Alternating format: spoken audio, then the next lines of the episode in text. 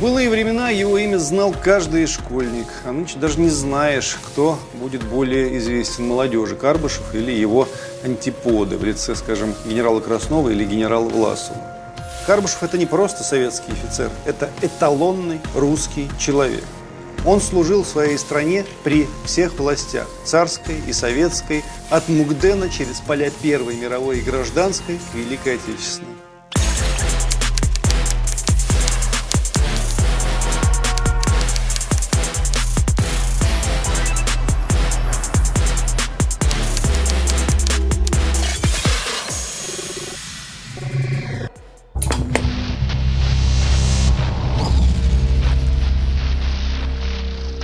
14 октября исполнилось 140 лет со дня рождения легендарного генерала Дмитрия Карбышева.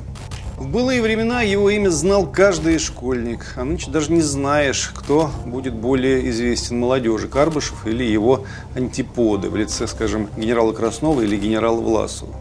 Образ доблестного воина, принявшего мученическую ледяную смерть в гитлеровском концлагере, был каноническим в советские времена – Однако масштаб этой фигуры мы, кажется, так и не осознали до конца. Карбышев – это не просто советский офицер, это эталонный русский человек. Он служил своей стране при всех властях – царской и советской, от Мугдена через поля Первой мировой и гражданской к Великой Отечественной. История России непрерывна, как и непрерывна служба ей. Она не заканчивалась, скажем, в 17 году, равно как и не началась с ленинских декретов. Чувствовать Родину, соотносить себя с ее историческим ритмом – настоящее мастерство, доступное не каждому. Дмитрий Михайлович Карбышев родился в Омске в 1880 году в офицерской семье. Отец его был из родовых сибирских казаков, потомственных дворян. Но, конечно же, Карбышевым в голову не приходило считать себя представителем отдельного казачьего народа. Они были русскими людьми. С детства Дмитрий хорошо рисовал и мечтал стать художником. Однако ему была уготована судьба военного. Правда, его будущая карьера могла завершиться, так и не начавшись. Старший брат Дмитрия Володя Карбышев учился в Казанском университете. Там попал в студенческий революционный кружок. Те годы в этом же неспокойном университете учился и начинал заниматься политикой другой Володя Ульянов. Старший брат Карбышева написал воззвание по случаю попытки покушения Александра Ульянова, старшего брата Владимира Ульянова, на царя. В общем, Владимира Карбышева отчислили и судили. Именно этот случай не позволил Дмитрию поступить в сибирский кадетский корпус за счет государства, поэтому семье пришлось платить за учебу сына. Несмотря на это, Дмитрий Карбышев окончил его с отличием, а затем блестяще отучился в Николаевском военно-инженерном училище. Еще учащимся он стал замечательным специалистом в топографии и фортификации. В 1900 году молодой подпоручик Карбышев отправился служить на Дальний Восток. Русско-японскую встретил командиром телеграфной роты. Первый свой подвиг совершил в сражении под Мугденом. В бою у Фангоу вывел из окружения 60 военнослужащих с техникой и оружием. За эту кампанию бесстрашный молодой командир получил 5 орденов. Дальше случается непредвиденное. Карьере военного так или иначе помешала революция. Дело в том, что поручик Карбышев оказался замечен в нелояльности власти. Ему инкриминировали укрывательство бунтовщиков – Попросту говоря, он не выдал революционно настроенных сослуживцев. Боевые заслуги спасли молодого человека, офицера Карбышева, от ареста и возможного расстрела. После суда офицерской чести он был уволен из армии. Он уже тогда показал свой характер, устроился чертежником в Владивостоке. Карбышев не был просто солдатом, он был еще и гражданином. Внутри страны у него были особые отношения с государством, а вот вовне абсолютная преданность Родине. Пожалуй, это и есть формула национального поведения. Вернуться к любимому воинскому делу Карбышеву помог случай. Из Петербурга пришло указание о необходимости модификации всех фортификационных сооружений. Опытных военных инженеров не хватало, и неблагонадежность заслуженного в прошлом военного Карбышева была забыта. Его вернули в армию в звании штабс-капитана, позволив стать полноценным инженером-фортификатором. Спустя шесть месяцев Дмитрий едет в Петербург держать экзамен в Николаевскую инженерную академию. В годы Первой мировой войны Карбышев воевал на Юго-Западном фронте. По собственному заявлению был переведен из инженерных войск в пехоту. Служил под началом Брусилова, того самого. Под Перемышлем Карбышев был ранен, но смог вернуться в строй. В апреле 16 года за доблесть и воинские умения ему было досрочно присвоено звание подполковника. Октябрьскую революцию Карбышев встретил в возрасте 37 лет, зрелым человеком. Переход кадрового офицера на службу красной стране не был легким, но и редким тоже не был.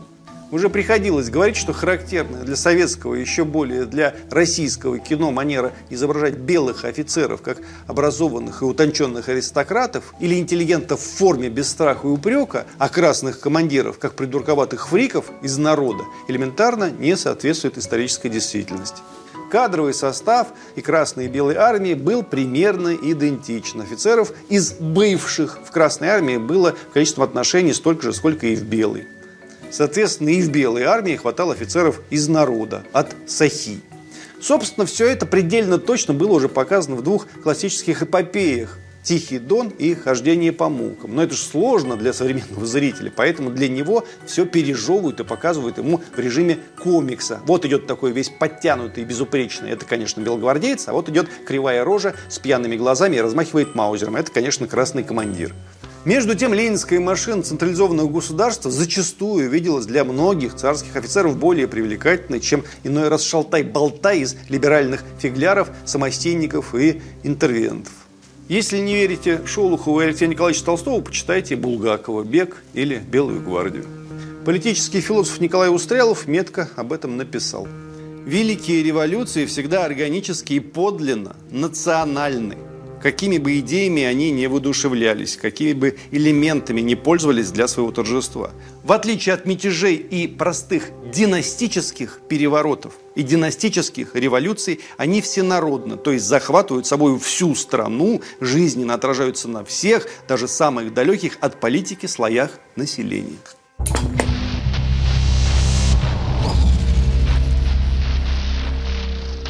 Крупного специалиста-фортификатора Карбышева заметил красный командир Фрунзе. Именно Фрунзе откомандирует Карбышева в Москву в центральный аппарат армии. Весной 19 года Карбышев назначен главным руководителем всех оборонительных работ Восточного фронта. Участвовал в строительстве Симбирского, Самарского, Саратовского, Челябинского, Златоустского, Троицкого, Курганского укрепленных районов. Обеспечил форсирование рек Уфы и Белой, начало наступления на Сибирь. С октября 2020 года занимал должность заместителя начальника инженеров Южного фронта. Руководил строительством укрепления на Каховском плацдарме. В ноябре 2020 года руководил инженерным обеспечением штурма чангарских укреплений и Перекопа. В общем, еще раз, Сибирь, Каховка и Перекоп. Все главные ключевые направления гражданской войны. В победу Красной Армии он вложился самым мощным образом. В 20-е годы Карбышев проявляет себя как изобретатель. Он разрабатывает противопехотные мины массового поражения, а также малозаметные препятствия из стальной проволоки, так называемые тенеты Карбышева. Со временем Дмитрий Карбышев окончательно переходит на научную и преподавательскую работу в военную академию имени своего покровителя Фрунзе. Свою кафедру военно-инженерного дела он позже и возглавил. Карбышев был женат дважды. Первая жена скончалась. Второй супругой Карбышева стала Лидия Апатская. Она служила сестрой милосердия еще во время Первой мировой войны. Знакомство офицера с девушкой произошло во время сражений. Лидия вынесла на себе раненого в ногу Карбышева. Дочка их, Елена, стала военным инженером, была награждена. Дочка другая экономистом стала, а сын целым кандидатом экономических наук. Заведовал кафедрой в институте. Вот она, красота настоящей жизни. Никто их, детей, дворянина, не отправил в лагеря, между прочим.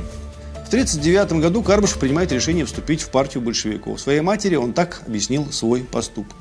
Ты знаешь, мать, ведь вступление в партию очень ответственный шаг в жизни человека. И чтобы его сделать, надо себя хорошо подготовить. Я был офицером царской армии. И это может вызвать у людей много сомнений. Чтобы члены партии поверили в меня и без колебаний приняли свои ряды, нужно на деле всей своей жизнью доказать, что ты достоин быть коммунистом. В 1940 году Карбышев принял непосредственное участие в обеспечении прорыва советскими войсками линии Маннергейма в период советско-финской войны. Это была далеко не первая и, увы, не последняя его война. В 1940 году Карбышев стал генералом и получил на 60-летие Орден Красного Знамени. Он опубликовал более 100 научных трудов по военно-инженерному искусству и военной истории. Его статьи и пособия по вопросам теории инженерного обеспечения, боя и операций, тактики инженерных войск были основными материалами по подготовке командиров Красной Армии в предвоенные годы. Казалось бы, жизнь движется к заслуженной пенсии, однако главный бой изгибаемого генерала был впереди.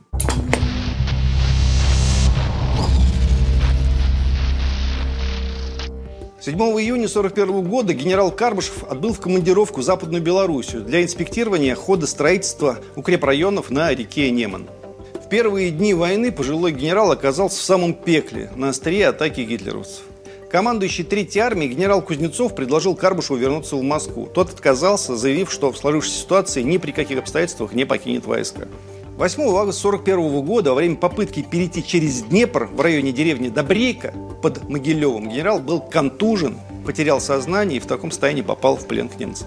Надо отметить, что генерал 61 года попал в плен, будучи видным советским фортификатором, признанным ученым, доктором военных наук, одним из создателей Брестской крепости, профессором военной академии Генерального штаба рабоче-крестьянской Красной Армии, имевшим множество публикаций. Они использовались военными инженерами на просторах всего Советского Союза. Немцы готовили Дмитрию Карбушеву как раз ту роль, которую позже сыграл Андрей Власов. Заполучить такого кадра в ряды коллаборационистов было бы серьезной удачей для гитлеровцев, ведь Карбышев был значительнее Власова.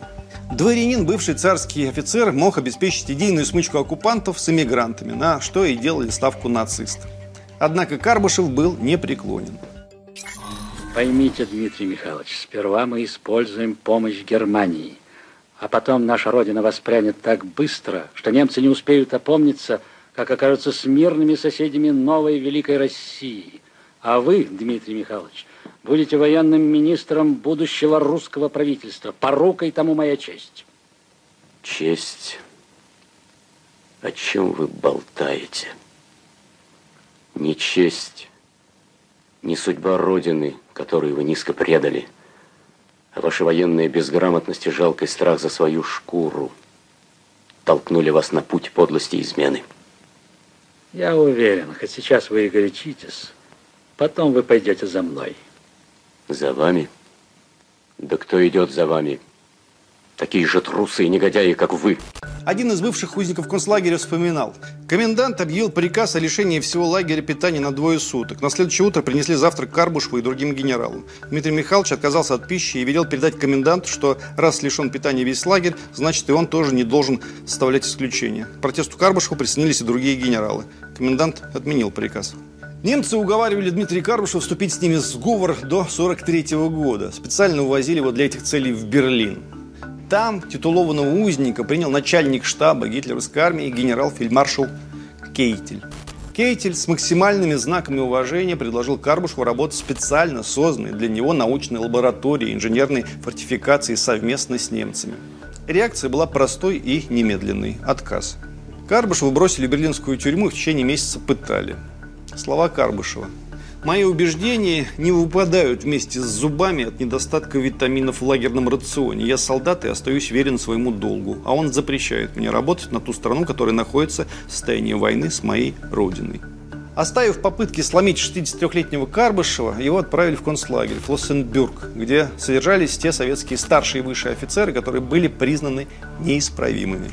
Отсюда он начал свой путь по лагерям смерти – Майданик, Освенцим, и прочее. В конце концов, Маутхаузен, где он и встретил свою смерть. Из книги Сергея Розного «Возвращение нежелательно». Голые люди стояли в ожидании процедуры. Сегодня стояли на морозе, таков был порядок. Как потом выяснилось, это были узники-смертники. Среди них была большая группа канадских и французских летчиков, советских политработников, в том числе и генерал Карбышев. Специально представленные к нему эсэсовцы неустанно следили за ним, ждали, что он не выдержит истязаний и сдаст свои позиции. Ожидания фашистов были напрасны. к концу ночи его стали обливать ледяной водой из бронзбойта. Тело генерала медленно превращалось в ледяную глыбу. Близость и реальность смерти не сломили его волю, веру в человека, в справедливость, свободу на земле, которую он оставлял, замерзая у стен Маутхаузена. Последние слова, которые произнес Дмитрий Михайлович Карбышев по-французски перед людьми, обреченными на смерть, были такими. «Бодрей, товарищи, думайте о своей родине, и мужество вас не покинет».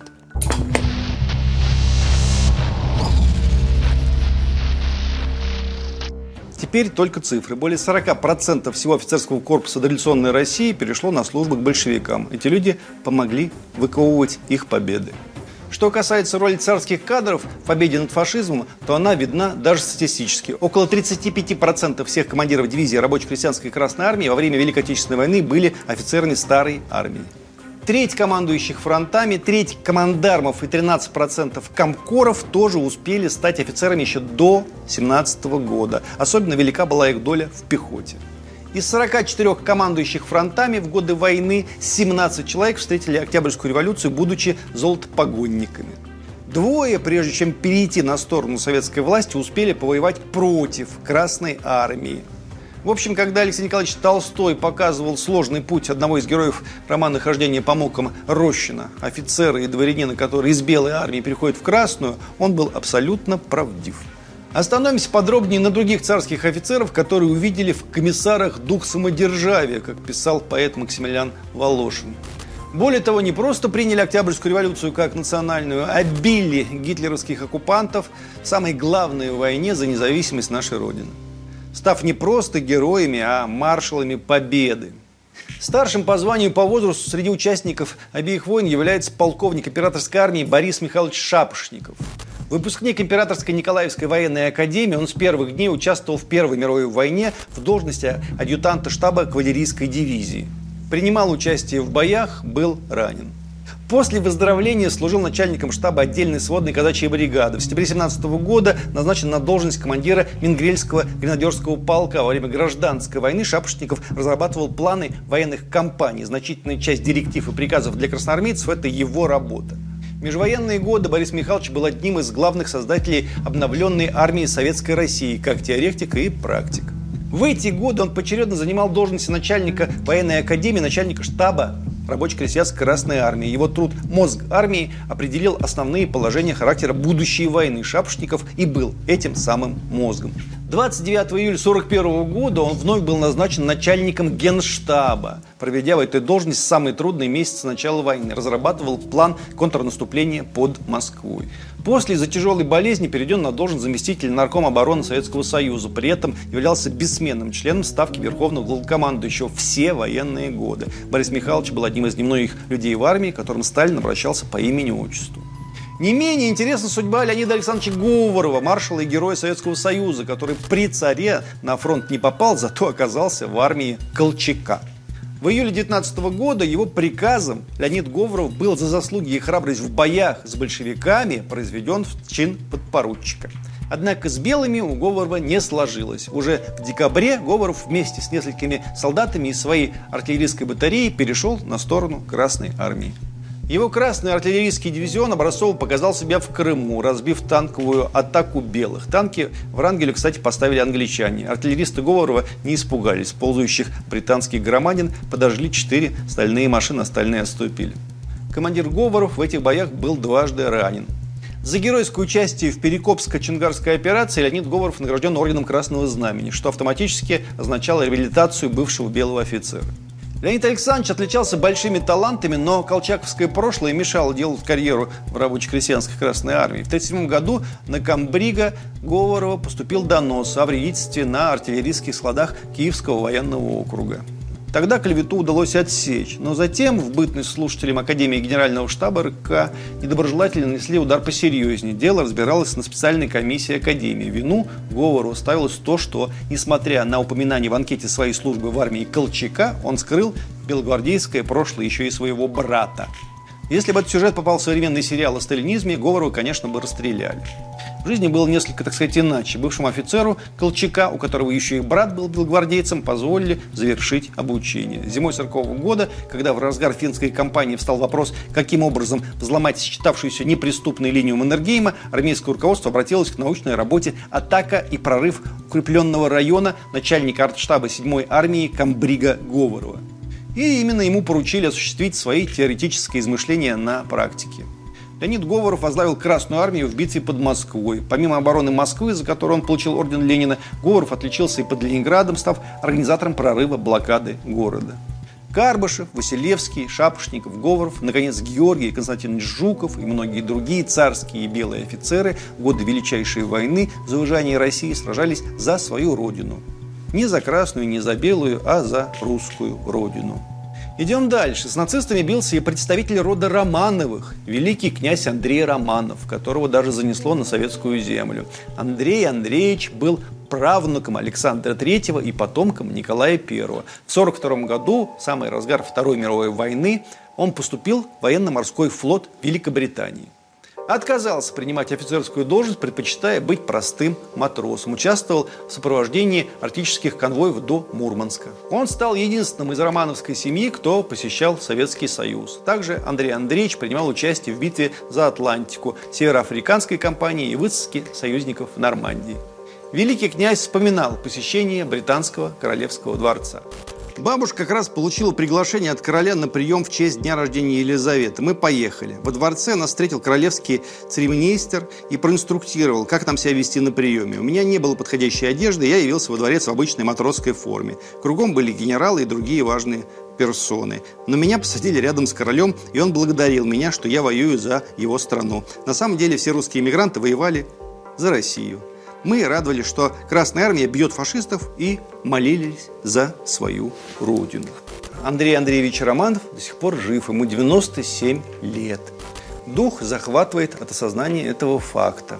В Лондоне можно пожать руку правнуку русского царя, английскому матросу и ветерану антигитлеровской коалиции. Много ли знаем мы об этом? Является ли это знание базовым, основополагающим для российских подростков и для российской интеллигенции? Кажется, нет. Все перечисленные странным образом проигрывают таким, безусловно, трагическим персонажам, как, скажем, генерал и писатель Петр Краснов. В известности проигрывают. Так же, как и Карбышев казачьего рода был Краснов. Да-да, тот самый, чья военная биография не менее, чем у Карбышева, блистательна. По крайней мере, до какого-то момента. Петр Краснов, участник Первой мировой, прославившийся беспримерным мужеством, генерал, он выступил против большевиков одним из первых. Был арестован и разоружен в Царском селе в 17 году, дал честное слово не воевать против большевизма, но посвятил этому всю последующую жизнь. Сначала как атаман Донского казачества, затем как один из основателей Братства русской правды, организации, занимавшейся подпольной работой в Советской России, а затем как глава созданного в имперском министерстве восточных оккупированных территорий нацистской Германии Главного управления казачьих казачьих войск. В мае 1945 года он был взят в плен англичанами и этапирован в Москву, где содержался в Бутырской тюрьме. Известен текст последнего слова Петра Краснова. Два месяца назад, 7 ноября 1946 года, я был выведен на прогулку. Это было вечером. Я впервые увидел небо Москвы, небо моей родины. Я увидел освещенные улицы, массу автомобилей, свет прожекторов. С улиц доносился шум. Это мой русский народ праздновал свой праздник. В эти часы я пережил очень много, и прежде всего я вспомнил про все то, что я сделал против русского народа. Я понял совершенно отчетливо одно, что русский народ, ведомый железной стальной волей его вождя, имеет такие достижения, о которых едва ли кто мог мечтать.